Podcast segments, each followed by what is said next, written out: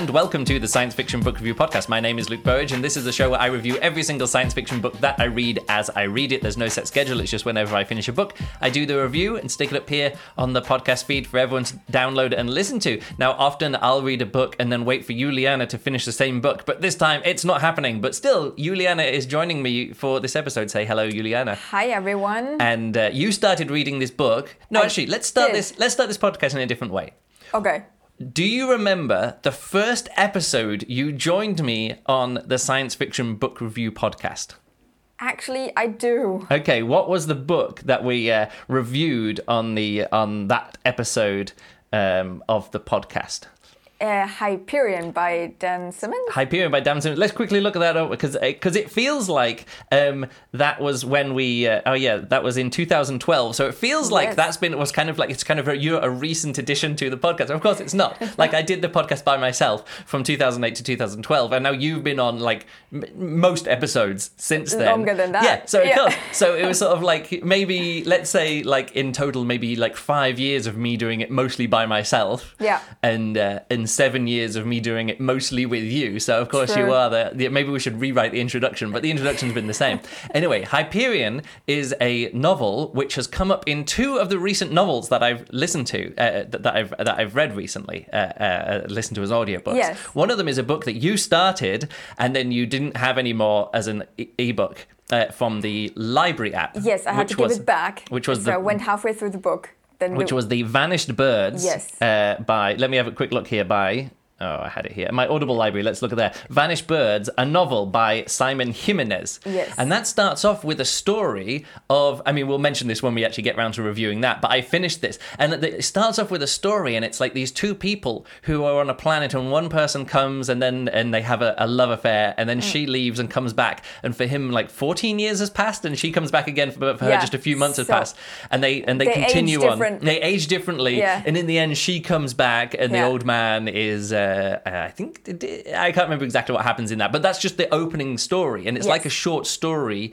Uh, it's it's like a maybe an hour and a half of the audiobook or whatever, Yeah. but that's just the first chapter, Yes. and it kind of sets it up. And you and you spend time with the guy who's left on the planet, and I was like, I've read this before, and I was saying to you before, this really reminds me of another book, and I was like, I know this story, like this whole concept of a love affair where one person ages uh, faster than the other due to science fiction time travel or you know time dilation gubbins. Yes. And um, and then here uh, it actually came to me as well. Uh, part six of Hyperion, the consul's tale, uh, uh, remembering Siri. The consul tells the story of Siri uh, engages um, several voyages aboard a spaceship to build a Farcaster portal, um, and then eventually he falls in love with Siri. Each time they meet, Merin and Siri age at different speeds due to time dilation. The difference grows more pronounced until the eighth visit, in which Merin returns to find Siri dead of old age and the Farcaster ready to be activated. It's the that's the whole point. That's- That's yeah, the, that's, that's exactly the that's story. story, yeah. And I was because I was listening to this one and in the uh, in this um uh, the vanished birds Yeah. and I was like I know this I've I've heard that like I've done it like I've seen this story this told feels in very familiar. and it's exactly Yeah. the story. Okay. Okay. Now, here's another thing. You've read the start of Salvation by Peter F. Hamilton, which is today's book that we're going to do. Yes, I, I started reading it. And the setup for that is uh, remind me if any of this uh, sounds familiar because you read that first chapter or that first section of Salvation. The setup for Hyperion is a group of people are selected. Uh, a group of people from different backgrounds are selected to come together into a team to go and visit an alien artifact on a different planet yes. um, just on the eve of uh, an invasion or an eve of a war. Yeah. And they have to travel together to this alien, uh, this alien planet to get this alien to find this alien artifact. Yeah. Along the way, before as they're going there, each one of them tells their backstory um, of you know why they're selected or why they've been chosen to go on this trip to this alien artifact. And we're told right at the start, one of these people who are going to tell their story in this in this group is a um, an agent of the enemy. Okay. In the in the case of Hyperion, it's the ousters. that He's pretty much told the consul, who who is the point of view character for those for the frame story, Yeah. is told, and one of the people that you're going with is probably an ouster agent. Like we have it on good authority that one of you is an ouster agent. Like a spy, kind like a spy, an Okay. agent for the enemy. And that's the setup of Hyperion. Okay, The setup, sure. As you've just read, and Yeah. I saw you on the couch yesterday, and you were like, "Ooh," and you pointed over to me, and you're like, "And one of," the, and it's the same setup. There's a group of people. You, in, in this case, they actually kind of know each other. Like it, it's clear that they know each other. Yeah. But they're traveling to an alien planet Yeah. as a group. Yeah. They've all been selected to be on the assessment team for Yeah. a certain reason. Yeah. And um, you haven't got to this point yet, but each one of them tells the backstory of like why, you know, how they know each other, what their backstory is ge- together, I- and why I they're chosen to be on the assessment team. And you're also told, and the and the and the guy, the point of view character um, on the assessment team is said, and one of these is an alien, and I've got to track down, and I've got Well- to work out who the alien is. Yes, and um, he looked at the people like how, how he came to this is he looked at the reaction of the, of all the people in the in the in the place Yeah. where they travel, and then he said, and I couldn't see who who Yes, of them yeah. would be the alien. But now here comes my different reading of this. You said immediately Yeah. enemy. Yeah. And up until this point where I'm reading now, Yeah. it doesn't feel like enemies. The the aliens get introduced at the very beginning Yeah. and they feel friendly. They feel like, uh, oh, we're not gonna uh, say that we're here. We're gonna just observe and Yeah. not do anything. Yeah, okay. So for me, currently, I, I'm like not far. I know you're book. not far enough into the book, but the the other part of the story is Juloss in this salvation. It's sort of like in this uh, five six hundred years in the future Yes. on another planet Yes. where these kids are being trained to be escape. soldiers Yeah. um, because Earth is at war with and being hunted by uh, some aliens, and so that's the whole point. You know this. Uh, so, so that Oh, story so it's the again. You've not got far enough into then, but it's clear through the other like there's like three time frames. One Yeah. is the frame story Yeah. of the assessment team going to look at this alien spaceship that's crashed, or the art- alien artifact. Yeah. Um, each one of those uh, people tell uh, a backstory. Not all of them. I think there's like six of them, and you get you get five stories or whatever Okay. like that. Um, each one of them tells a story about how they interacted with each other Yeah. or some adventure that they had, which kind of makes clear what's going on in the background. Yeah. And then there's also the stuff happening 500 years in the future, which is kind of giving the backstory of what happens after these people get to the alien, uh, uh, to the alien artifact. Again, you've not read that far, but that's the No. that's the setup to the the story. Oh, okay. So Yeah. um, I I really am You're like two chapters in. yes, but then um, the the they get told that the artifact is the spaceship and Mm. it has humans on it, and now I get this Juloss thing. Yeah. The, the when it happens on and they they talk about oh Yeah. and we have to leave the planet and stuff. Yeah. Is the spaceship with Okay, I don't I don't want to go into the details. My point is that Peter F. Hamilton is very, very, very, very, very knowingly going, hey, I'm going to do a Hyperion style story. Okay. There's more to it than Hyperion, and also less to it than Hyperion. Let me just put it that way, um, because Okay. Hyperion is doing is doing other things with that frame setup. Right. Um, I was just looking over here on uh, on the. Um, on, on the the Goodreads section as well. Tamahomi rated it three stars. He says uh, um, it's structured like Hyperion or Canterbury Tales, where each traveler goes into a personal story on the way to somewhere. I'm not saying it's yes, it is structured like Hyperion, but I'm saying it's not just structured like Hyperion. The setup of the story Yeah. is Hyperion. It's like Okay. we're on we're not just on the way to somewhere, we're on the way to an alien artifact. Yeah. It's not just that we're all telling stories. The stories that we're telling is for us, the reader, to have always in the back of our minds, is this person who's telling a story an alien? Is this per like is this person an enemy? Like so we're constantly looking for clues. it's like you're looking for clues all the Yeah. way through. Now, I read the like the opening of the story. I'm like, hmm, this is kind of similar to how you know. Actually, once you got into like the third chapter, and you real and I realized what the Yeah. structure was. It wasn't just sort of like these are going to there, and the the last line of that first assessment theme uh, chapter is. And also, he wasn't. He couldn't tell which one of them was the alien, and you sort of like you kind of lean forward and you go, oh, up until now it's just been like normal Peter F. Hamilton kind of stuff, and then you kind of lean forward and you're like, aha, tell me more. And then when you get Tell into those more. then you get into those stories and i realize oh it's just doing it's not it's not structured like hyperion it is doing the same setup Yes. of hyperion and here's what i want to say even knowing that and knowing the resolution of Hyperion and knowing like in the Hyperion uh, setup, yeah. in this Hyperion setup. Um, in that case, there's seven people, Yeah. and you get six stories. And the reason you get six stories is because one of them dies before you can tell the story. Yeah. And I was, and I'd actually looked at the how many sto- how many of these chapters there were going to be. I was like, all right, so there's six people on the assessment team, and there's only five, um, and there's only five stories being told. And I'm like, ah, I know why there's only going to be five stories, like in that chapter list, why there's only five of the assessment team uh, of the of the backstory ones, even Yeah. though there were six people on the assessment team. And I'm like, oh, I've read Hyperion. I know I've we reviewed it twice now on the on the podcast. I know how this sets up. And I was also like, and I probably know because of reading Hyperion. I was like. I know, I know who is it going to be? Like, because I was remembering, I was like, oh yeah, it's that kind of thing. And it was kind of disappointing in Hyperion to find out who the enemy agent was. And I wasn't, and I, and in Hyperion, I think that's one of the weak points of the story. Hmm. Is that I think the ending of Hyperion is a very weak part of it because that I payoff that. isn't very good. And at the end, it ends with sort of like, and then they all join hands and walk towards the Shrike, uh, the Shrike zone together, Yeah. singing "We're off to see the Wizard, the Wonderful Wizard of Oz." And I'm like, wow, that's disappointing. And then you read the second book, and I, that's one of the most disappointing books I've ever read on the science fiction. It's like the most The disappointing. most disappointing second Hyperion, book. yeah, Hyperion is sort of like 4.5 star book for me, and Yeah. I'm like, let's follow it up. And the second one, like, I stopped reading and read the Wikipedia page to make sure I didn't keep reading. I was like, I just like it, all I'm doing is wondering what happened and why, and it turns out it's terror. It's not Nothing. satisfying anyway. Okay. Um, and so, but Salvation, I think the ending is much better. And I saw some uh, mentions here. It says it ends on a cliffhanger, and I'm like, it doesn't end on a cliffhanger. It perfectly resolves everything that's gone on. And weirdly enough, for me, it's got a really great ending because even knowing that this is all based on Hyperion, and even knowing the ending of Hyperion.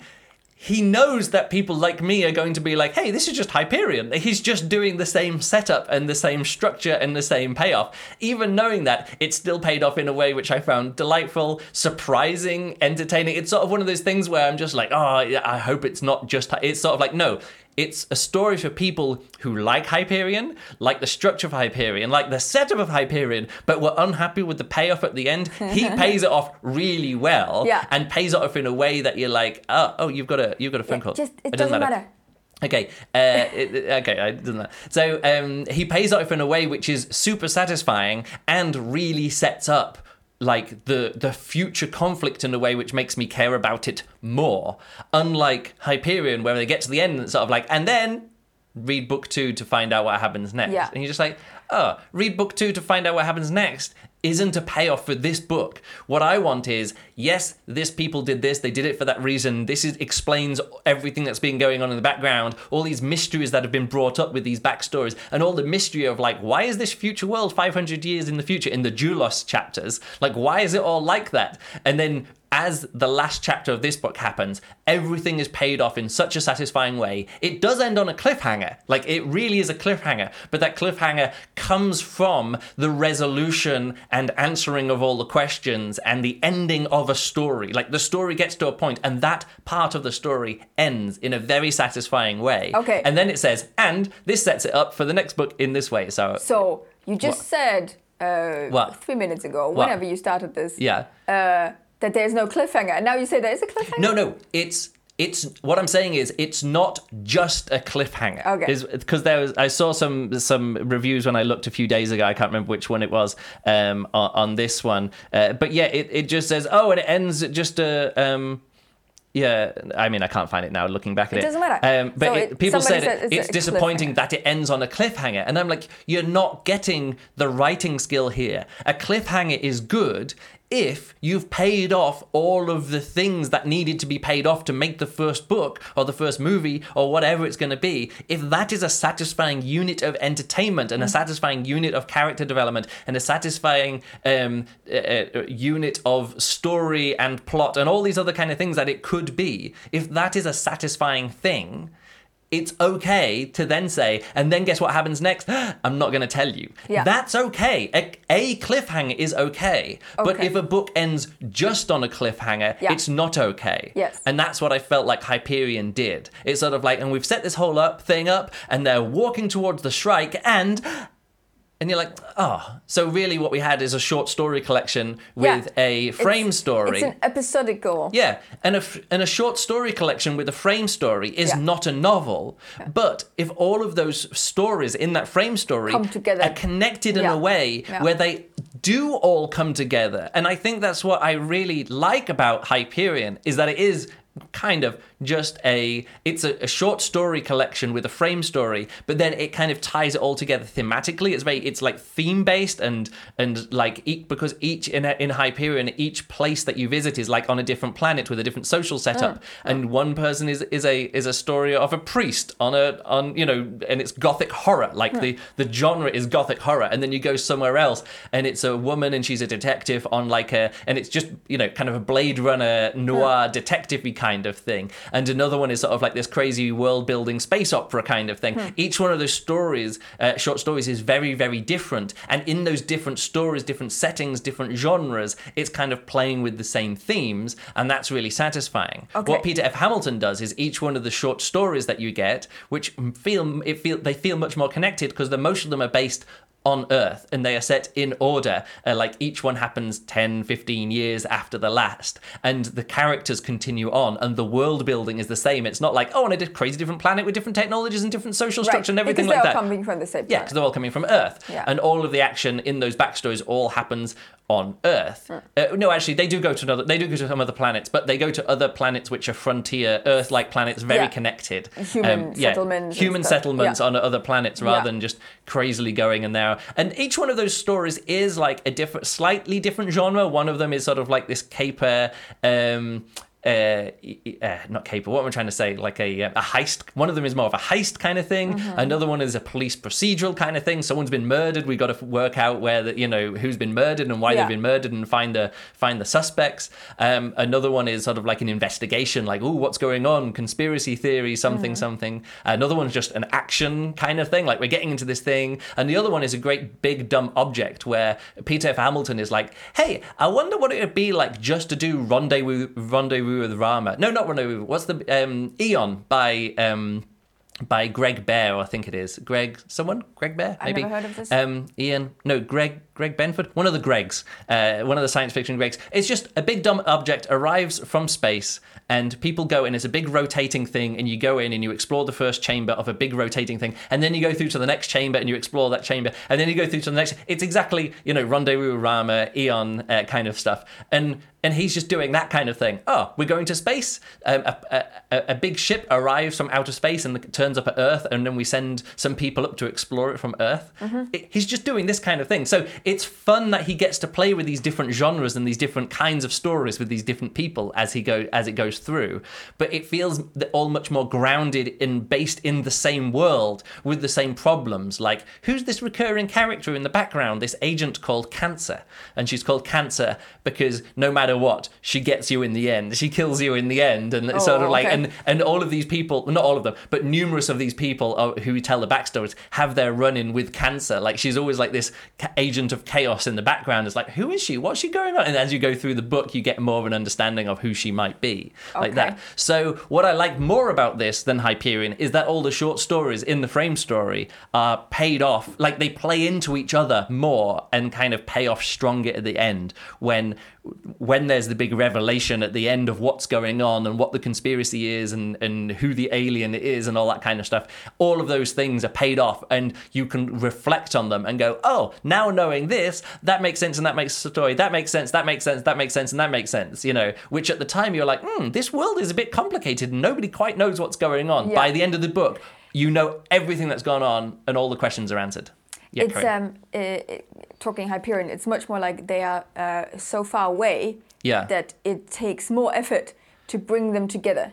And in in Hyperion. in Hyperion. Yeah. And I have not read this book, but Yeah. from your what you're telling me is that because it's closer together in like the sense of uh, it's uh, humans and Yeah. related to Earth Yeah. or related to human settlements. So it's it's like it's closer, so it's easier then Yes. to to connect it back together in a in a in a framework which fits. And the other ones, it's more of a meta kind of Yeah, it's in, in level of- Hyperion is working at this kind of meta level of storytelling. Yeah. And Peter F. Hamilton is is working at a very grounded sense of Yes, storytelling. yes. Like for example, in the first one, it's Callum and Yuri, and you're like, oh, but it seems like the main character is this other person. And then I was thinking back, it's like, oh no, but she wasn't on the assessment team, but Callum and Yuri were. That's why it's that's why they're like turning up, and it's how those two characters met for the first time.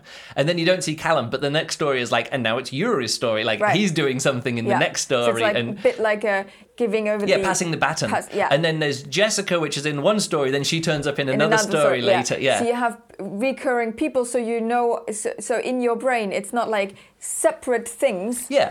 So it's it's more like a, a network that Yeah. you get to know and get to understand. So Yeah. in my uh, what often happens in pol- po- police detective Yeah. procedural stories is that Yeah. they will have like a, a wall Yeah. and then they have Oh yeah, this is um, totally that. things uh, like uh, This is totally the ward with- yeah, and with- then they have the pins and then you have the This is totally the red string The red between string pins between on it. That is literally what this book is like. It feels like Peter F. Hamilton has gone right. I've got all these elements. Yeah. When do I connect these strings together? Yes. And at the end, he draws like And two. there's like a- he's like a he, big yeah, dot in yeah, the there's middle. a dot where you know what's going on, I'm sure. And at the end, what he does, he gets a piece of red red string with two pins Yeah. and just brings it up and just connects it together. And suddenly, like, oh, everything makes sense. And it's just all he needs to do is connect that, That and, and that. that, because and we he, got but he doesn't just draw the line. It, he did it in a way like I know it's weird to say this. That again, not spoilers, but sometimes when someone says, "Oh, and there's a great twist at the end," you know that there's going to be a twist. You know that there's going to be a reveal at this. But even knowing that, it still was one of those things where I was like, "Oh, that's re- oh right, ah, that's actually really that's clever in a way which I wasn't expecting." And looking back, I should have been like, "Of course, that's what it should have been. Like it was all there all along." Yes. It's always but, all there. But like I say, the best to make me feel clever, I want to be fooled. I want to be ahead of the author about seventy-five to eighty percent of the time. But then and that that makes me feel cleverer than most authors. But then I want some authors to get one like twenty percent of the time. I want some some authors to like get one over on me, not in a cheap way, but I want people to. I want them to get one over on me that are sort of like, oh, I didn't see that coming, Yeah. and that's amazing. That's really Yes. clever. Like that's what I had when uh, uh, when I uh, what was the um, what was the Starship Troopers? But someone was like, "Hey, I'm just doing Starship Troopers." What was that? Um, what was that book? That we, it was a recent book. I should just look it up here. I'm We read it twice. I I'm gave it five stars I'm twice. always so bad with these with these things. I literally gave it five stars. The Light Brigade by Light Kameron Brigade. Hurley. This Oh, book, yes, the of payoff course. of this book, it's I don't think it's as good as the Light Brigade because again, it's, it's, it's other works are, in these cases, other works are doing, and they kind of rely on you knowing this book. I, I think um, Salvation by Peter Hamilton. I think the enjoyment of it relies on you having read Hyperion twice and Hyperion, and you rating Hyperion so highly. That was one makes- question I wanted Yeah. to ask you because I would say now forty percent of this ep- of this episode. I've been talking about Hyperion. Yes. Yeah. Um, so I I wanted to ask you: Is this book um, like an homage to it? No, it do isn't. and Yeah. do you think you have to have read Hyperion to enjoy this book? No. Is this No, uh, connected? There's lots of things wh- that science fiction writers who are wor- who can work on the level of Kameron Hurley or Peter F. Hamilton, and also Alastair Reynolds does this with some of his books as Yes, well, yes. where he's you're, you're reading a book. And he assumes that you're a science fiction expert Yeah. going into it. Something like Terminal City, where there's this tower, and you're like, oh, it's a space elevator, space elevator, space elevator. Yeah, this is a book about a space elevator, and all the kind of steampunk stuff going on, and all that kind of stuff. But and you at the have end, to have an understanding of what an spa- a space elevator is. He doesn't explain it. also you have to understand loads of, you have to have read lots of mars science fiction like you need to know about canals on mars barsoom um, uh, and like spirit and also real world mars stuff with the spirit and the opportunity landers and stuff Right. like that. That's all in there. He never once says in that book that it's based on mars and it's not a space elevator. But because it's based on Mars, and because space elevators are such a big part of Red Mars, Right. you think that this tower going up into the sky is a space elevator, Yeah. and it turns out it's not a space elevator. But he's he's twisted it on you. He's done it in such a clever way Yeah. that if you know enough about the Mars science fiction. Hmm. He tricks you into think you you have these associations with your mind about like oh I've read read Mars and I've read the Barsoom novels and I you know and all these other things that are set on Mars, including Yeah. the one where there's the pyramid maker and each time that it makes a pyramid it gets bigger. I can't remember. It's a short story, famous short story. Anyway, you're looking at me like all confused. Science fiction people who have read lots of science short stories will know the story about the, the alien that makes a makes a little pyramid and then makes another step and makes another period that's slightly bigger and then makes another step and makes another period. Uh, you know, it, it's a it's a weird kind of thing. But if you have that knowledge of Mars science fiction in your brain, you can enjoy Terminal World at like. Not more, but you appreciating other things going on a into different it. level. Yeah. You see things that other people would not see Yeah. like that. So, uh, with, And that's what I get with Hyperion in this book. Like knowing Hyperion, Yeah. knowing the setup of Hyperion, knowing the structure of Hyperion, and knowing the payoff of Hyperion Yes. made me enjoy the payoff of this more. However, if you didn't, if you've never read Hyperion before and you just read Salvation, it's a perfectly fine story. It's a good story. It's well plotted. The characters are interesting. Yes. Every, the world building is great. It's all good. It's just sort of that extra little level of like, ah, if you if you know Starship Troopers and you and you read The Light Brigade by Kameron Hurley, there's just another level of appreciation that you're gonna have, which she put in there for science fiction nerds like me who have read Starship Troopers multiple times. Right. So how, the way I see that is Yeah. if um, uh, my understanding of pop culture Yeah. is very very mm, young.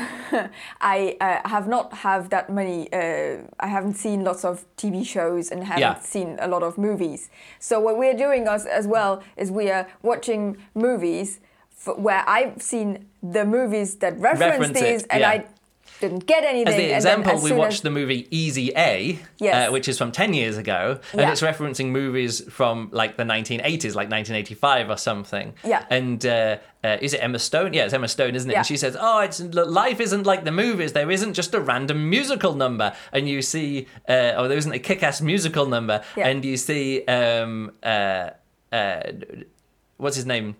Um, uh, Matthew Broderick dancing in a uh, a thing, and it's Ferris Bueller from Oh, Ferris yes. Bueller, Oh, and you looked at me and like I recognise that scene now now because we watched scene. Ferris Bueller's Day Off a few uh, like exactly. a, like three movies or two movies before, before that. Easy A and Yes. stuff like that. And so it's it feels a little bit like that. I get stuff out of these movies that I watch, or Yeah. I read books and I get stuff out of them. Yeah, Um, but often I haven't read the all the previous like I know there's this massive sea of uh, previous science fiction. Yeah. And But you can still enjoy these movies. Yes. For example, another Ferris Bueller's uh, Day Off reference, which I didn't get at the time, which but I now understand is probably a Fer- I, if I search for it, it'll probably be revealed as a Ferris Bueller's Day Off reference. Is in Spider-Man: Homecoming, where he he does the same thing, where he runs through the back The in, in suburbia. Yeah. He runs through the not parade. He runs Oh, through oh. the backyard Oh, yes. and is going over this and going over like and going through it and then tripping over stuff. And that's that scene from the end of Ferris Bueller where Yes. he- the car's going one way and he's having to get there before the car and he's running through people's backyards Yes.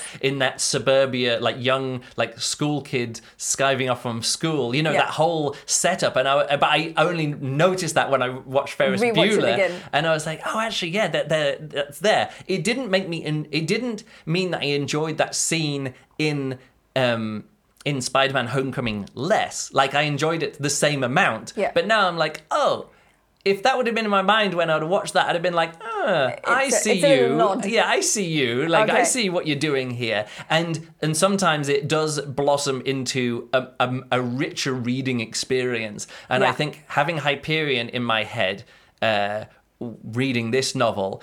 And also Peter F. Hamilton having Hyperion in his head, Yeah. and is also saying for the people also with Hyperion in their head, Yeah. what can I do to make it that it isn't just a homage, isn't just a pastiche, isn't just a like, oh, I'm gonna do my own version of this story. Yeah. It's not. It's he's doing his own version of that story for people who would appreciate a version of that story which also wasn't the same. And that's what I really dislike, say, about the you know the the the um like the latest Star Wars movies, just for example, because it isn't for being like, hey, we're going to do a version of this story for people who have seen the previous previous uh, stories, Yes. you know, or seen the previous movies, but then they they didn't. They, it, there wasn't that extra level of Yes. like it's those references are only going to make sense when they make sense. They're only going to be included if you're knowledge. You're only going to notice that they're included if you're knowledgeable enough to see them, Mm-hmm. like to just know the past and, and to see it that way. Yeah. But it, but Star Wars has never been able to do that. It's always been like,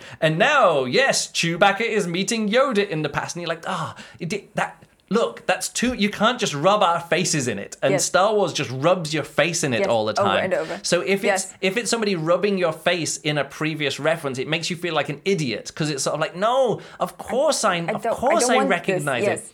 Yeah. And that's what I want to say about this is that this is a very clear. There are some very clear references to Hyperion, Yeah. and I mentioned it to you before when I was reading it. I was like, "It's just the thing from Hyperion," and that's in one case. In Hyperion, it- it's in, I think it's in the poet's story. One person accidentally writes a good book and becomes one of the richest men in the world, Hmm. and it talks about what it was like to be the richest man in the world. Yeah. And he lived in a mansion with, and there's there's portals between different. You can go between different planets and different places with portals. Yeah.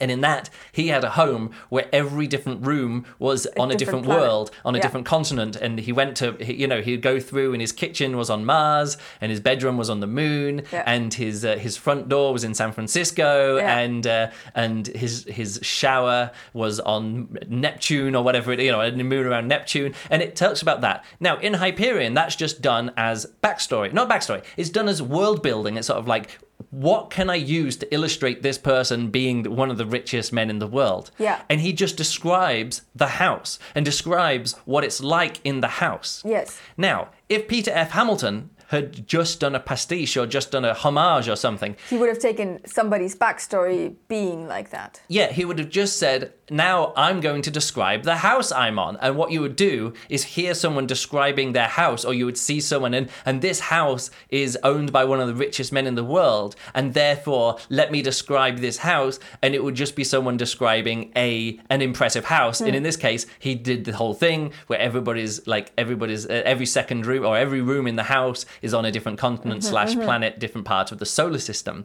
Yeah. Um, but he doesn't do that. No. He takes that as a foundational setting and then says, now, what if there was a an action sequence in the past? What would it look like if there's a gunfight?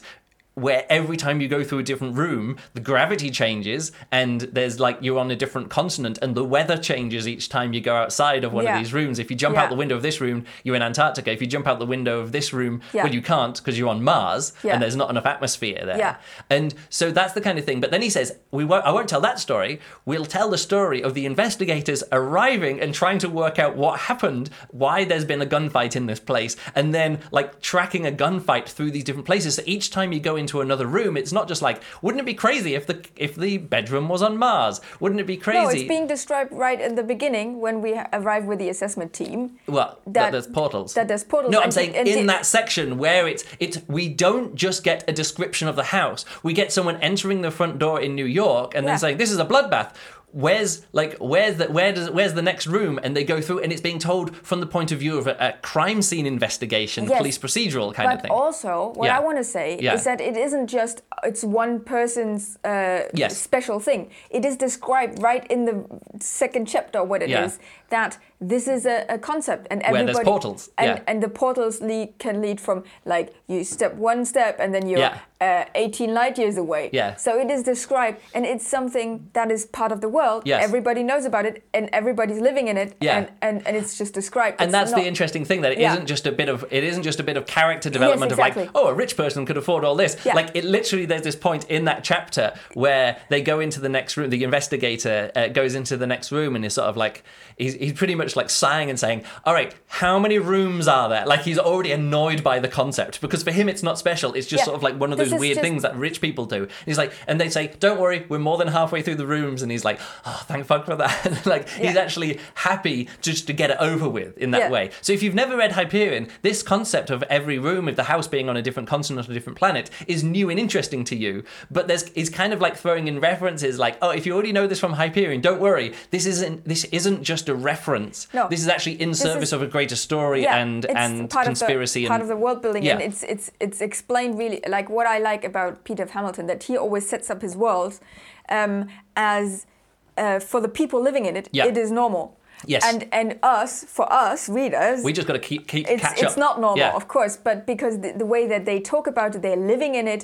Um, it's not like a, a weird kind of uh, okay, our reader, human Yeah. current person needs to understand how this works. You just keep being put into the okay, this is how it works. These are the new terms. Yeah. Just this is the term just for go this. This it, is yeah. the term for that, and they are just Yeah, different transport hubs that they're talking about. they're using yeah. it uh, in their everyday life, so they're going to just t- talk about it. They're not going to explain everything they're seeing because for them, Yeah. it, it doesn't need explanation and stuff. Yeah. So um, this is what I've always really like about Peter Hamilton's world building is that he he uh, it's not just like exp- like we're not going in there and then we get a monologue of somebody um, looking at things and, Yeah. and saying, oh, this is what I'm seeing. No, no, this is it's all it done by action. It's all done by like we uh, we need to show that these two people are from different worlds, but actually they're one footstep away or whatever. There's a there's the logo. Oh no, there's the the, the motto of the the um, the connection. of, of the connections company. Yes. Everywhere is one footstep away or Yes. whatever it is like Yeah, that. yeah. Everyone's one footstep away because there's portals everywhere. But here's the thing: Peter F. Hamilton has been done portals in science fiction Oh, yeah, a lot. loads. He's he did the um the, the no, which which one is it the um Judas and Change. yeah, Judas and Pandora Change Star. and that one. The way that the portals work there is it's all done by railway switching. And we were talking about Mm. this before. The entire climax of the book is pretty much a novel about railway switching. Yeah. And and how they well, not just the climax, the whole world building is there. So if you want to go somewhere, you don't step through a portal because the portals are very expensive and they want to they want to be open for the minimum amount of time or however it works. Yeah. And each portal isn't just connected to one other place. You can actually switch where the portals connect to. Yes. That's the idea Yeah. being that you can open a portal somewhere else. Yes. Um, it's not that you have to take something there and then you connect two ends of a wormhole. Yeah. It's when the, the book opens with them, I think, going to Mars, isn't it? They and there's uh, there, there's someone who sets up um, a portal. Like Yeah. th- no, there was a Mars. Someone took. They, there was some people landing on Mars, I think, in that book, and then they're like. Hmm, wait a second, someone else is on the radio circuit on Mars. How can that happen? And it's the guys in the basement have opened a portal from Earth to Mars. yeah. So in that case, you can open a portal to anywhere, but it takes a lot of energy and it's very expensive. But then when you go through, when you go through, it's best to get everyone on a train, get everyone ready to go through the portal, and then open the portal, take everyone through on a train in one go, and then close the portal and be like, all right, that's cool. Yeah. So there's like a different economy, different management, and in Great North Road, where there's a different way of doing portals. Hmm. In that case, the portals are these big things, and you, you like drive through with the construction uh, material. They're actually these massive, massive things. Yes. Whereas in here, he's going right. I've done portals with trains. I've done portals which are only pretty much good. You open a portal, send everyone through onto a different planet, and close it again, and then you know it's it's more of a kind of temporary kind of thing, or it's very very, very expensive. And here he's like, what would it be like if portals weren't really really really expensive? You would just use a portal to get across a city. Yeah. You, Or you you- just have a, a, yeah. a, door in your room, in Yeah, your yeah. house, and where you can just open it, go through, and you're and you somewhere close else. it somewhere like that. This is So- isn't this what everybody wants? Kind of. I mean, I was never quite sure. Does light go through? Because I was never, I was never really sure if light Nah, goes it through. doesn't matter. And then I was thinking, is what about gravity? Does details. gravity through? And I did, and then I was thinking, actually, let's not talk about that. Well, he's talking about the gravity when uh, when the assessment teams uh, arrives at the yeah, other- when they go through the portal. Yeah. But do gravity? Can gravity waves go through a portal? Yeah, and that's also being talked about. Oh, is it? Yeah, yeah. It's like this, like they're talking about this gravity stuff, and then how it goes goes back and forwards, and yeah, I'm not sure. Again, I think there's different gravity on either Turing side. things. Yeah. I don't know the Turing. Oh, the Turings are just their um, artificial intelligences, and uh, and they have and they they it's like this is security system, isn't Well, it? the security system in some cases is sort of like it's a G. Actually, as like I say, these these uh, backstory sections Yeah. are actually in in individual parts. They go through time. So at the start, there's only Right. G five Turings, like Generation Yeah. five Turings, and then later on, I think in their uh, then they get the G six Turings, and, Yeah. and then in the assessment team chapters, which is the frame story, there's some G eight Turings, Right. and then in the Juloss chapters in the future, there's G ten Turing. So it feels very much like we're talking uh, uh, 4G, 3G. yeah, exactly. That's what it is. uh, uh, Um, but each one of them is it's sort of like it's not it's not on that you know uh, Moore's law doubling every eighteen months. Yeah. It's it's sort of it actually goes out. So at the start, the generations come really quickly, but they even mention in the book that each generation is more work and takes longer to get to the next Right. breakthrough level Of of, artificial intelligence, Once generalized you're at a artificial certain intelligence. level, the progression. So what I'm saying down. is, what I want to say is, yes, there's portals in this book. It's a different, it's a different setup of portals, Right. Um, which creates a different world and a different economy and a different foundational place for him to play in. Yeah, because He- people live different. but because they're portals, he doesn't need to explain it. It's sort of like Yeah. when someone writes their um, when someone writes their third time travel book, even if the time travel is works in a different way, you don't have to say ah. But if you go back in the past and change it, it's sort of like no. We everyone understands now what portals are. Yeah. In this case, they're small portals, and you can um, you can also take portals through other portals, which is one of those things that sometimes isn't allowed in this kind of stuff um, in with science fiction. Like Okay. yeah, in the kind of thing, don't let the streams cross. Like if you suddenly go, like oh, an entanglement Yeah, like an stuff. entanglement kind Yeah. of thing. Like you can't let two things get too close to each other. Yeah, and then Um, it diminishes yeah, itself it diminishes or, or, it, it, they explode or Yeah. whatever it is. Yeah. Um, it's sort of like, oh, if you go back in time and touch yourself in, in some of these things, then you're then you're These annihilated. And so never touch yourself if you go back in time because then there'll be a singularity and the Earth will explode or whatever it's going to be. That kind of stuff. And in this case, it's sort of like, yeah, a portal through a portal, no problem. Uh, a portal next to a portal, no problem. Jump through three portals without touching the ground, no problem. You know, they- it's it's all like portals are just a, an everyday fact of life or whatever. yeah. So um, Um, yeah. So, What's up? how, how new is this book? New? Oh, this came out uh, uh, two years ago. Okay. The next book in the series came out last year, Ah. and the third book in the series comes out later this year. And Oh, this is why you're now reading it because we're going on a summer camping trip, and we've Yes. got we're going to drive to France, and that's like an 11 hour trip. Yes. This is a 20 hour audiobook. So. Uh, I want you to finish this book in the Yes. next two weeks. Before, maybe not. I'm just like it'll be fun. I'm doing my best. If you finish this book before we finish our holiday, so we have a fun audiobook that we can listen to together as the follow up book to this. There's Okay. lots more stuff I would love to say about this novel, but I think. I think you should just well, you should read it, and I we're going to get onto reading, yeah, yeah. you should read it. We get onto the second one, and we'll start our review of the next book with your thoughts about this book. Okay, Because- because, I do have uh, already, I have uh, marked some stuff, and uh, uh, I would want to know one thing. Yeah, what's up? Um, you listen to the audiobook, Yeah. right? I'm reading uh, this as an ebook, and Yeah. um, there are th- some things that I um, marked because they um, they were uh, quite apparent.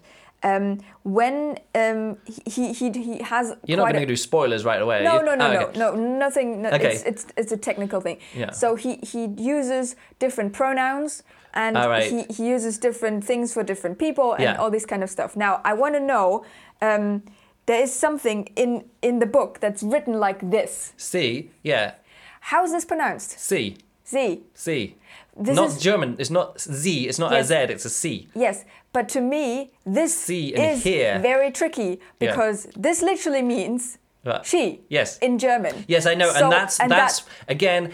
I don't want to get onto the discussion about personal pronouns no, for no. non-gender specific no, people because that, we've done that. That's not my Uh, discussion. okay. My discussion here is that if you take a pronoun that in Yeah. another language literally means a She. specific I know. pronoun, That's why I disagree with this. yes, I disagree with this as well because it doesn't work for me at all. Yeah. It's difficult to to abstract it. Yeah.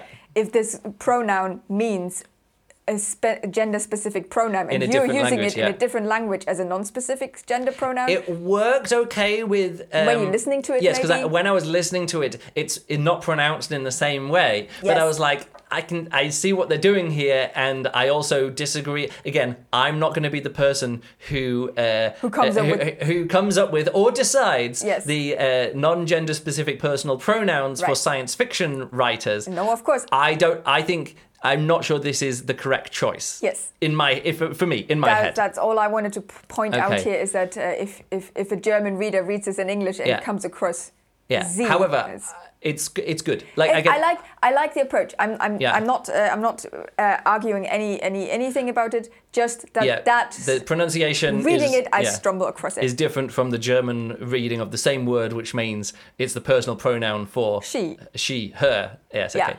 Um, yeah, I just think it's great that like it, it's got to the point now that if I read a science fiction book which is set kind of in the future or whatever, and that and they do, uh, they're not using non-gender specific personal pronouns, I think oh, that's kind of lacking a bit. Yes. Like we're like why like why isn't there going to Yeah. be people with non-gender specific pronouns 300 years from now? It seems such an obvious thing. Like It does. of course they all using different different pronouns in these different novels. Every science fiction writer is picking one for themselves. yeah, but but I like that because it becomes something. Do you think? And I know I said we weren't going to get into the discussion of non-gender specific personal pronouns, but wouldn't it be interesting if we do actually settle on these kind of things? Yeah. If they everyone would just update point- their e- ebooks yeah. and just go, oh, actually. I had this character with non-gender specific, and now we've settled on that. That Yeah. would be such an like such an interesting like example of like retroactively changing a work, which Yeah. doesn't change anything about it except it makes it more um acceptable, like accepting and more like normalizing for those people. I think it will come. Like uh, languages. What? No, it's just the way I said for those people. I mean, I didn't mean it that way. I meant for for the the people who who are impacted by people using the pro- wrong pronouns. If they read science fiction, histo- I say historic science fiction, yeah. which could be from five years before, but it was it's if it's written before like the general world, English speaking world, has settled on non gender specific personal pronouns in that Yeah. way.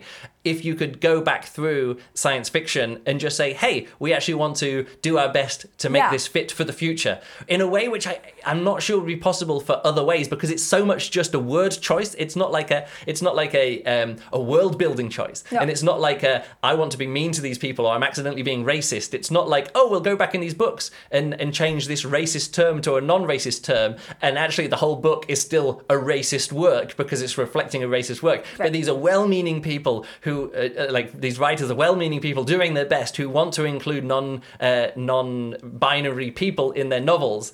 And yeah, it no. be All they're doing is they they themselves question this binary uh, Yeah, yeah, approach, it's- and they're it's great. saying, okay, this this is just not this is just not how to be. it, it doesn't have to be that. And But I'm thing- saying that's different from somebody using a, a racist term and then going back and just updating the racist term to a non-racist term. You're like, but the foundation, like that, you're using a racist term. The foundation of the book is is still Yes, I- racist. I, Yeah. understand. The good thing about ebooks is that um, often I, especially in my libraries, I go uh, to the library and Yeah. it has a section where it says, "Oh, we updated this ebook." Yeah. So it can be done. So you theoretically could uh, send like a, a software update Yeah, that yeah. you could send to cars. They, like, and then, fix the spellings fix or formatting, yes, yeah. exactly. So it, this could Yeah. could be done. Yeah. I- and I, I'm pretty sure at some point um, it there's going to be uh, an agreement amongst uh, people and writers in Yeah. the, the English-speaking world, which are what are the rules and what what are going to be. Here's the thing. I don't even think it needs to be accepted in the entire world and in the English Oxford Dictionary.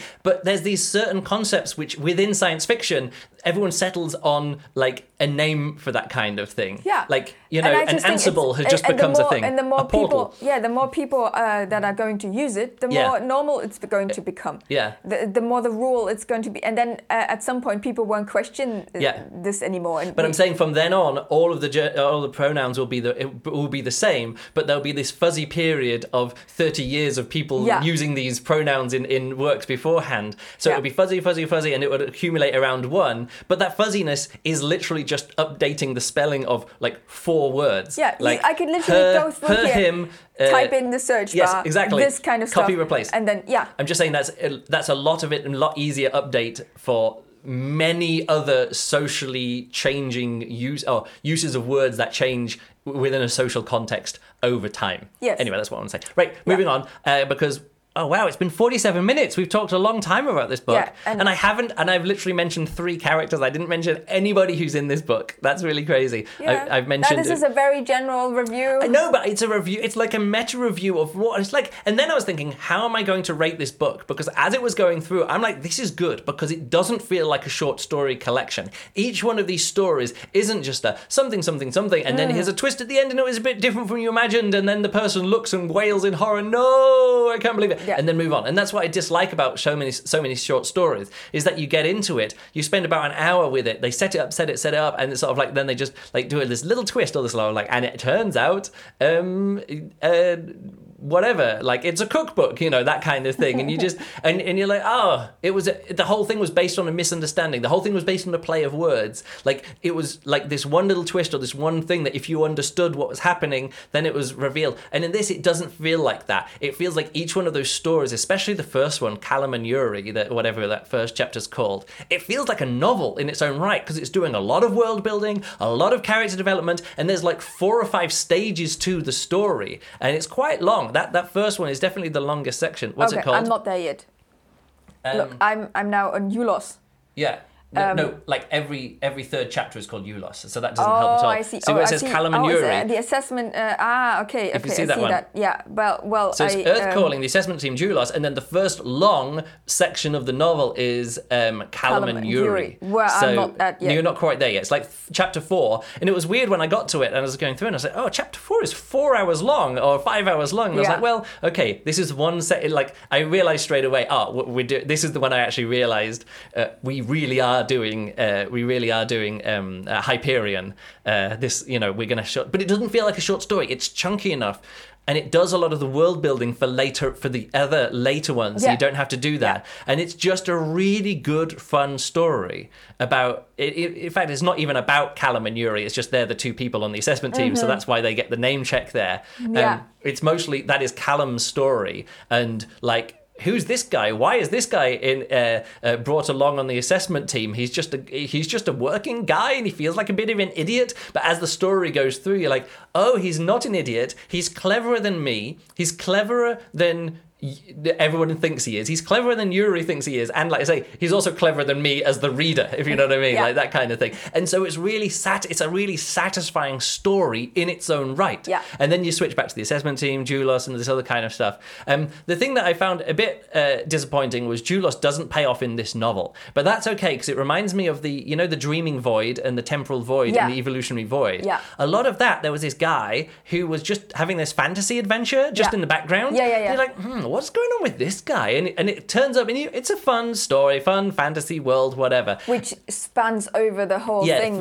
and yeah. then the second book pays that off. Yeah. And most of the second book is his story, and then the rest of it is this science fiction adventure happening in the background of his story. And then what you get to the end of that, and it explains why his story is such a big deal Mm. and why people want to go into the void to join him. And it's sort of like at the end of the second book, you're like, Oh right, that makes so much sense. And then the third book, very little of him in it at all. And the third book is sort of like, now knowing that, what are we going to do? Like, how do we pay this off? And the third Yeah. book is back in our not current times, but back in the science fictiony times. Yeah. And there's only a little bit of the fantasy story going on, and that's what it feels like. This the Juloss, it none of that. I mean, there is some payoff. It kind of explains and it ties into it, but it doesn't. You realize that's the thing that's being set up for the next sto- the next story. Okay, so your prediction is in the next book. It's going to be way more Juloss like and way less about the assessment team. Okay. There'll be a bit more about assessment team, but I think Juloss, uh, or it maybe Juloss is going to be the third focus. book or something. Maybe the first because of the third book. I'm saying that it, there's work being done in this book which doesn't, which for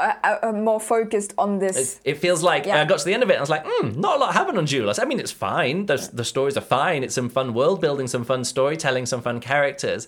But it's sort of like, oh, they haven't actually done anything yet. So, um, Thinking about this now, but it didn't that- feel like wasted time. Okay, so we have these different. Uh, we have the assessment teams, and then the backstories of the of the Yeah. teams of the assessment Yeah. team, and then it's Juloss. Yeah. Could this could this book have worked taking the Juloss out of it and then No, because the? Juloss is it gives the stakes of what's happening at the assessment team. Right. Because Juloss, uh, it's it's set 500 years in the future, Yeah. and humanity is like fugitive on fugitive planets as the victims of a of an alien hunt or whatever, like that kind Mm-hmm, of thing. Uh, again, I don't want to give too much away. That's kind of revealed as you go through more Yeah. and more, Yeah. and they're looking back and saying they they the assessment team is is like legendary saintly figures. Um, Aha. in, in that one, if you know right. what I mean. So this is why it's called AA. It's like after the uh, after assessment after- team or whatever yeah, it's yeah. like that. So yeah, yeah, yeah. Um, okay. so yeah, that, that whole thing, and the book is called Salvation, and it's sort of like if we're going to be saved, you know, Juloss is sort of like they're setting up a thing to save humanity and that kind of thing. Mm-hmm. And there's other other stuff going on which I've not even talked to you about because I want you to I want you to uh, uh, pick up on this kind yes. of stuff. Yeah, yeah, yeah. Of course. Um, so okay, yeah. that's uh, yeah. I'm I'm really looking forward to continuing the reading it. Uh, So how do I rate it? That's the part my problem. Yeah. Here's my thing. Sometimes I'm like, ah, I rate this book like often happens on a second book in a series or a second movie where you're like, that's a better book than the first or a better, mo- better movie than the first in the trilogy. However, it's only good because the first movie did a lot of the heavy lifting. and setting up Like and, Empire Strikes Back is only such a great movie Yeah. because they don't have to set up the relationship. Uh, they don't have to set up the Force. They don't have to set up who Darth Mm. Yeah. Vader is. They don't have to set up who the Emperor is. We already know what the stakes are. We already know everything like that, and we can just kick off with the action and just be like action scene straight Yeah. away. And you're not like, wait, who's these robots? What's Yeah. who's Luke? Yeah, yeah, What's all that? It's just sort of like we can just get into it and you just move on with it. And normally in the second book, I would kind of like downrate it in a way, but like I enjoy it a lot, but I don't think it's as good of a book or movie. Mm-hmm. But here's the thing: I don't rate these books on how much I think they're a good story. I rate them on how much I enjoy reading them or how I enjoy watching them. And in this case, it's the first book, but so much of the heavy lifting in this way has been done by previous Peter F. Hamiltons. Like he doesn't need to go into portal stuff. He can go, Yeah. we already know what portals are. Yeah. Here's the diff- the way that these portals are different from an economic perspective than uh, other portals, uh, and then how that plays out world building. You can just see it straight away. And also, a lot of the heavy lifting for me was done by Hyperion, but I don't think you need to have read Hyperion because it still works even if you don't have Hyperion in your head the entire time you read this. Yeah. But here's the thing. It's not just sort of like, oh, here's the new Star Wars movie, and you're only enjoying it because you already know, like, I'm not saying Empire Strikes Back. I'm talking about The Last Jedi, or what? No, not The Last Jedi. What was the other one? The, the Force Awakens. Yes. Like, if you were just watching that movie, you would be thinking, "Oh, this is an okay movie." But if it wasn't a Star Wars movie, you'd just be like, "No, it's a fine movie." There, hmm. There's none of that connection. There's none Right. of that weight that comes with it. You'll see these ruins of spaceships, but you don't have any personal connection to those ruins. Yeah. You see like these figurines that you know Rey is doing, and she's playing Star Wars with Star Wars figurines. Yeah. But you don't have the connection of who those people are that she's playing, or that you used to have Star Wars figurines when you were a five-year-old kid or Yes. ten-year-old kid. You Yes. know, you don't have that connection. And so a lot of the work of your uh, of your appreciation of the story and the characters and the world building is Has- dependent on another one. Yeah. Here's the thing: I don't think that's true in this novel. If you just read this novel and have never read Peter F. Hamilton, you Yeah. might enjoy it more because you're not sick of Peter F. Hamilton doing portals. and you might, uh, and if you've never read Hyperion, you might be you might be caught out in two different ways at the end by the big Yeah. twist, rather than me who was only caught out in one way by the end. and, you know. and um, I think what like I just looked through the uh, the content list, and Yeah. uh, one of the um, after Mm-hmm. chapters is salvation timeline. I think um, Yeah. this is also so. There's um, there's there's the um, the the different is the different storylines and Yeah. the different things, and then always is there like a okay. Uh, it's not a streamline Yeah. time. Oh, no, you're skipping not- around, you're You're skipping skipping around around, like Yeah, yeah. crazy, and But here's the thing. I think Peter Hamilton was knowing what he was doing. He he's obviously got such high control over his characters, his story, his world building, and also Oh, his yeah. references to Hyperion. And he's knowing what he's doing. He's working at that next level up Yeah. from. It's not just a homage. It's not a pastiche. It's not someone relying on previous world building or Knowledge, previous other yeah. stuff like that. It's saying let's assume that, and then how do we make a better story out of this one from all of it? And so I was, I really enjoyed this all the way through. There was never a moment where I wasn't like super enjoying it. So I'm gonna have to give it five stars, even though I don't think, I don't think most people would give it five stars. Yeah. Because if you're just going into this and you're not like, I don't think you even need to be a fan of Peter Hamilton. But I, I'm going into this knowing. Oh, How many it's a have Peter? Hamilton Peter book. Hamilton yeah. books you have I've read read? like all of his previous novels. Like Yes. I know, I know his writing. Yeah. I read most of his short story collections. Like Yeah. I know what I'm getting into with this. And he paid it off in a way which actually surprised me. And I'm like, oh, he's it's a new world. Yes. And it's a new fun science fiction world. And there's portals. But he's just he's not he's moving on a lot quicker than he does.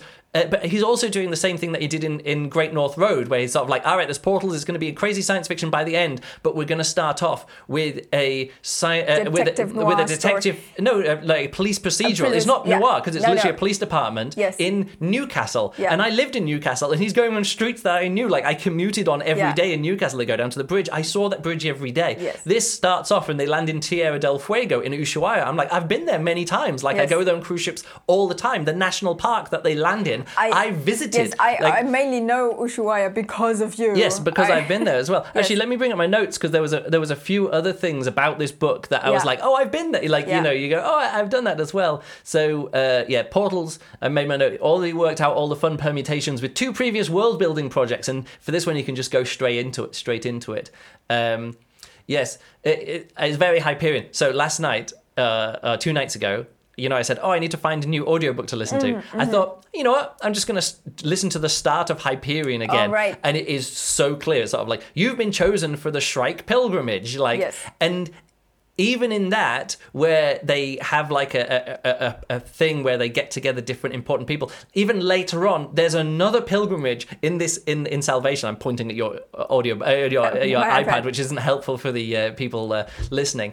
Oh I keep my mic stand. Um, even in this there's another thing which feels very much like the start of hyperion where Yeah. they get together a group of of religious leaders to go and meet some aliens. And it's and it's sort of like oh because i had hyperion in my head. This was even more this was even more because uh, and then i listened to the start of hyperion and i was like yes it really was that because they're going around and saying what religion are you? It's sort of like oh i'm i'm a catholic priest. I'm an atheist. And there's another guy i I like founded a philosophical religious movement, and then they even go around in the opening section of Hyperion and say their religions. And there's a re- in in this one as well. One of the stories where they actually get Is to the utopia kind of thing? no, it's they get together. It's um, one of the one of the later ones as well. But he actually goes on a collection of spiritual leaders to go and meet some aliens. Right. and and I was like, ah, he knows what he's like. Peter F. Hamilton knows what he's doing. It's not just the setup. He's like bringing these references all the way through. And by listening to Hyperion, like this first section of Hyperion, and I got halfway through the first story, I'm like, ah, this is actually really good. It, that, that weirdly enough, the writing of Hyperion isn't as good as I remember it. It feels a bit clumsy in some places. Yeah. And and again, because I read it twice before, the twists or what happens in the short stories, it's like not. It's not surprising enough for me. Yeah. And normally, if I fall asleep listening to a book and I wake up and I've missed five, missed five minutes of it, I'll go back and listen to it again. But in and last night, I fell asleep and then I woke up and I was like, eh, I, I know, know where I, happened, I know where I am here. Um, so just to to bring everybody on on the same Yeah. page, you've read Hyperion now Twice before. twice, or in now you're on your third time now. Um, Oh no, I'm not going to read it all the way Okay, through. I'm not going to listen all the way. I just wanted to get the tone and to I just make want sure. to say yeah. it doesn't matter what you want to say. Yeah. I'm now saying that Yeah. that I have read it. When did you say in 2012? And you read it once in 2012? I 2012. read it once in 2012. It was It was one of my first uh, back into science fiction books. Yeah. and I read it in I don't even know which language I read it. Yeah. So it's it's hazy, and Yeah. I know roughly what it what the structure was, but I don't remember Yeah. basically anything of the No, story. No, I get it. I get it. I remember a wooden spaceship. Yep. Okay, see, okay, this kind of There stuff. is a this tree, Is the they- level, they this fly is the to the- level of my of my remembrance. So I'm getting into this book, Yeah. um, and I I know roughly Hyperion. Okay, Yeah. okay, but I. I, I would never see, probably will never see all these details the way you do. Yeah, but here's the total fine thing. Let me go down to Tamahome, rated it 3.5 stars, question mark. He actually says, I'm only writing this review so Luke Burridge will read it on his SFBRP podcast. The audiobook is only 19 hours, a hop, skip, and a jump for Hamilton. Yeah, it's actually, for uh, Peter Hamilton, it's actually quite a, quite a, short, short, book. yeah. It's actually pretty good there as well. Um, uh, yeah. It says there are some displacements, new term, weird character names. I ended up reading and listening at the same time. That seemed to be the most fun.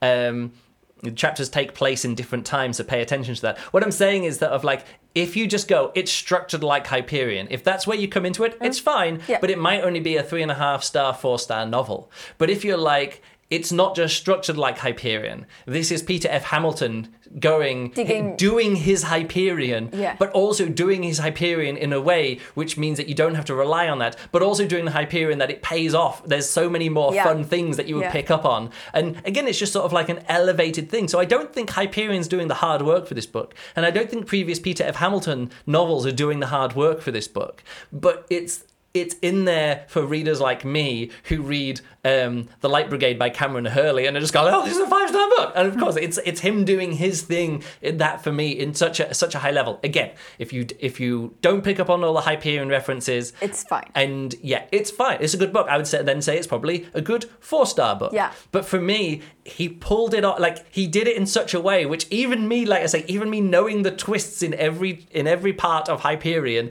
and remembering the overall story and knowing that oh, one of the people in Hyperion is an enemy agent and it's going to kick off it like and they're doing it on the even of invasion or war or something like. Even knowing all of that, every time I came across the next thing in that, it wasn't like, uh, yeah, I kind of know that they're going to fly some things into a Death Star and there's going to be a lightsaber fight at the end. And there's going to be a you know a pointless space battle and then you know and then the end, but the good the bad guy survives and is going to be there for the you know it wasn't that kind of thing like oh yeah I kind of know what's going to happen and it's going to like with uh, uh, what is it, the Star Trek Into Darkness, you're just like, well, I know like that nothing is going to surprise me here Mm-hmm. because I know they're going to introduce Khan. Someone's going to shout Khan. They're going to go into a reactor at the end, and one of them is going to die, and you're like, always my closest friend, or whatever, you know, all that kind of stuff. Yeah. You just you kind of know what's gonna like you, you know the setup, you know Yeah. how it's going to pay off Yeah. because they're gonna they're going to stay within the bounds of the story Yes. for the people who are already fans of it. Yeah. Peter F. Hamilton doesn't have to do that because most of the people who read this book and enjoy it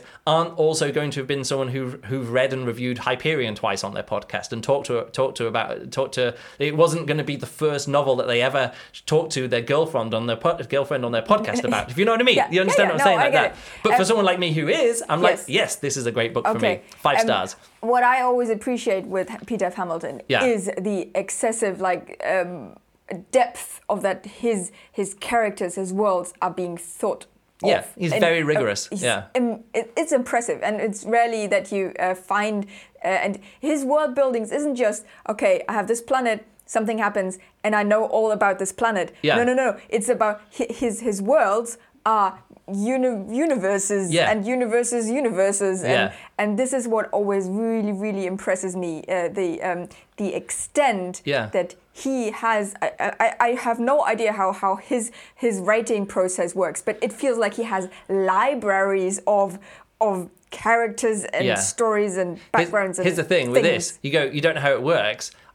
I, know that when he does these big series, he knows what the story is throughout the entire trilogy, and you know Yeah. he knows that Yeah. because, like I say, in the in the evolutionary, no, the Dreaming Void, the Void series, Yeah. he's setting things up in the first chapter of the first book, which is paid off, like. It, but not just sort of like oh it's referenced later on or whatever like that no it's it's properly it's like properly, properly setting things and- up yes. and paying off his story. And that's why I trust him with the Juloss chapters, even though I said, oh, it's a bit disappointing that I wouldn't say nothing happens because it was doing work within the book. Yeah. But I totally understand it that those are characters that are going to be more important in the second book or, the, or even in the third book. Yeah. And I'm fine with them just being introduced now yes and it works. It worked for me. It was Okay. kind of like a. it- It's kind of like a good breakup because that's the element which isn't the frame story Mm-hmm. and it isn't just the backstory. You know those short stories in the past. So it, it, it's like another element. So the like the overall structure isn't purely um, Hyperion or Canterbury Tales. It's like. Uh, it's like Hyperion, but also if there was chapters from Fall of Hyperion, it's sprinkled out through, interwoven. showing what the stakes were of what was going down here. Mm-hmm. Right. Because you don't get that in Hyperion. It's sort of like people going to a planet, and that's what I wanted. I wanted in that second separated. book, in the Fall of Hyperion. I was like, tell me why this was important, and what- it got what's- into it, and I was like, oh, I just don't care why it was important. It felt important, but it was never explained really how important Yeah. it was. Yeah. And then you get to the second book, and you're like, oh, it turns out I don't care how important it was, and that's Yeah. really disappointing. And this kind of shows how important what's happening now in this book. In the in the now times in the frame then- story is going to be later. yeah okay right, let's so wrap five it up there. stars from you then Five stars from me. But again, this is a Luke Burridge rating based on personal subjective this enjoyment. is like going right into your bullseye yeah, and of- Peter Hamilton can do it to me because he sets his like he literally has characters from places like he where I've lived and places that I visited, and it's Yeah. really interesting to go. And then he went through this place and popped out in this city, and he walked down this street, and I was like, I've been to that street. Like just here, he's just very clever in like tailoring Oh, a book been- perfectly to a place where Luke has really been on holiday. If, if you would have started uh, listening to this ebook and happened to be in Ushuaia, It's happened to me- Have, could have. No, it has happened to me many times Yes. before. When I've listened to a book, it happened to me when I was in India Yeah. and I was uh, I was in Mumbai Yeah. in India and I was listening to what was it? Oh, I, no, I think it was the um, it was when we were doing the culture read through. Yeah. And in there, there's a a, a, a short story or one of the novellas in the uh, State of the Art book. Yeah. So it's set on Earth. Yes. And she goes to. Uh, India and Yeah. sees the poverty in India, and I Yeah. was listening to that while I was in India, and it's happened many times before. Yeah. Uh, so so this is this is uh, it's just it just fits Yeah. so well with Zoo City, I remember, was another one. Yeah, Zoo City was based in, uh, South- in uh, in South Johannesburg, yeah. and then we were in Johannesburg, and I was like, "Oh, what's that building? Oh, that's an impressive building. I think that was definitely mentioned in the book." And guess where? And guess where the uh, the the grand finale, the, the the final showdown of that book takes place in, In that, that tower building, block, in that tower block, in that exact place. And Yeah. you're like, "Oh, right, Yeah. okay." For people who visited Johannesburg, that book that, Ha- pla- has that more meaning. Yes, it has more meaning because if you know that tower, you're like, how can you set a, a, book in Johannesburg and not mention that tower? And all the way through, it's kind of been mentioned. And they also had in that book there was the different um, uh, uh, spoils of the gold mining there, Right, And they had and all these. we- we actually saw we actually things. saw those spoils, and like, Yeah. oh, that's where like the book that I'm listening to right now is is there as well. And I think at the same time that I was reading the um, Alastair Reynolds book, the elephant, you know, the elephant book Oh yeah, series. the, uh, Blue Remembered Earth. Yeah, Blue Remembered Earth, or no, the first one in that one, or is that the first book? I think that's the Oh, first okay. book. Anyway, and that was set in. There's lots of stuff set in Tanzania, Yeah. and and using uh, um, Mount. Uh, is it Mount Kenya? Uh, or whatever. the- Kilimanjaro, isn't yeah, no, Kilimanjaro? Kilimanjaro. Yeah, Mount Kenya and Kilimanjaro. And we drove past both of those because Yes. they're like they're both from the same, um, like uh, volcanic uh, activity kind of thing. Yeah. Uh, yeah, and they're using Kilimanjaro as a as a cannon to shoot things into space or whatever. So Yeah. Tanzania, because it's right on the equator, Yeah. became a space hub industry and became actually Yeah, like it's, it's uh, it fits really well. it fits really well. And Yeah. reading that book while you're there, I think that was one of the books that I read. But anyway, that happens to me more often than not. That I'll be listening to a book and I'm like, I'm here. I mean, look, I'm, I'm right here. This is this has been mentioned. This yeah, yeah, yeah, that's cool. Yeah. So it fits really well in your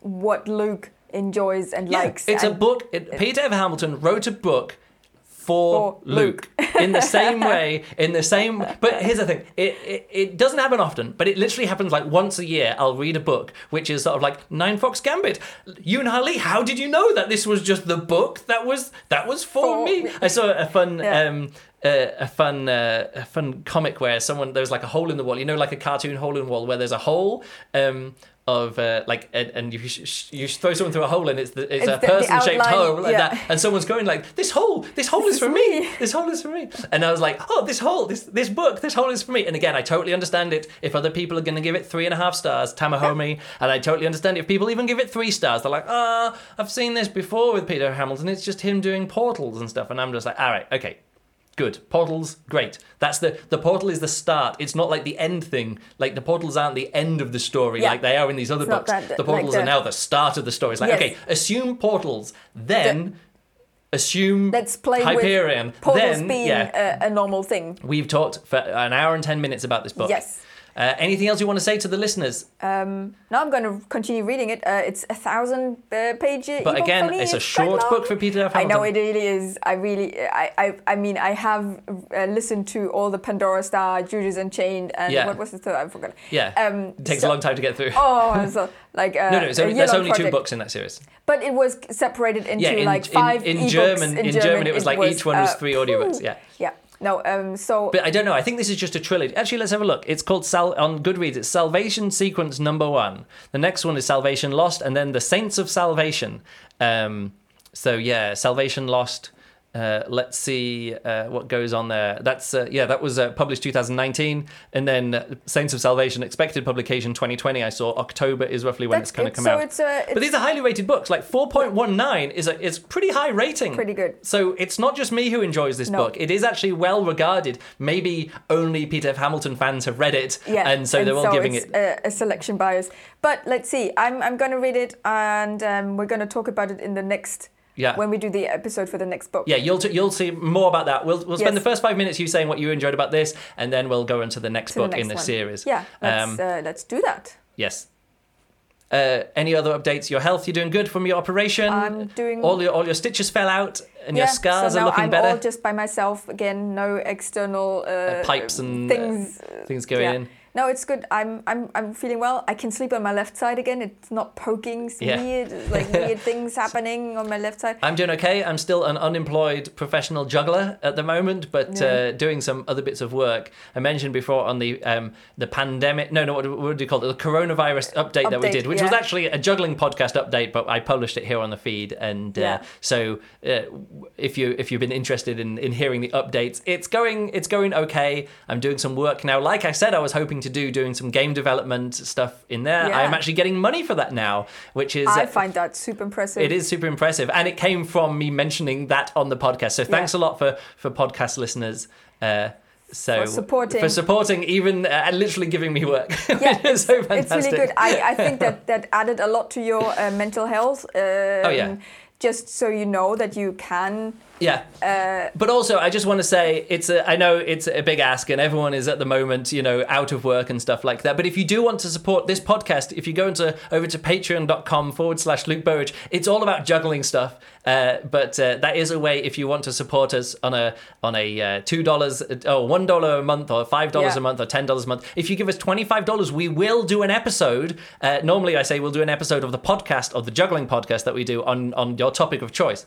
But if you do give us, uh, if you do support us at the twenty five dollars uh, a month le- oh, level, we do we do a, a um, specific book. We may do a specific book depending on, on what it is. I'm not going to do a fifth book in the series and have to write five books up until the point. Or, or a book where you really hated the first two or something. yeah, or something like that. I'm not going to review. Short stories, novellas. No, nah, not, not going not to short, well. short stories or novellas or short story collections. Probably not. No, I might. I, I could do that because that's a good way of somebody saying, "Hey, you should really read this," and I wouldn't be mad about it. But I'm not gonna. I'm not going to hate read anything. So if it's an author uh, that we totally like hate. Ho- hominids. Oh yeah, hominids. Who was who did hominids um, and that kind of stuff? Let's let's go in there. Fine. Homi- the Canadian, um, uh, yeah, Robert J. Sawyer. I'm not just gonna hate read a Robert J. Sawyer uh, novel. It- Just it's not worth for it. people to get a but I'm just saying, rant. you don't have to give us twenty five dollars. I'm just saying if you want to support uh, support us in our current coronavirus. Luke is a professional juggler with literally zero paid juggling gigs until the end of the year, or. Literally for the rest of my life at the moment. Well, um, nah, you let's can see, it's coming patreon.com forward slash Luke Burridge and check it out. Um, and Same follow for me, by the way. Yeah, yeah. It, I'm a that- that's for professional us. singer. That's that's for both of us. No singing gigs right now. Okay, that's it. Um, thanks a lot for listening, and we'll catch you next time. Goodbye.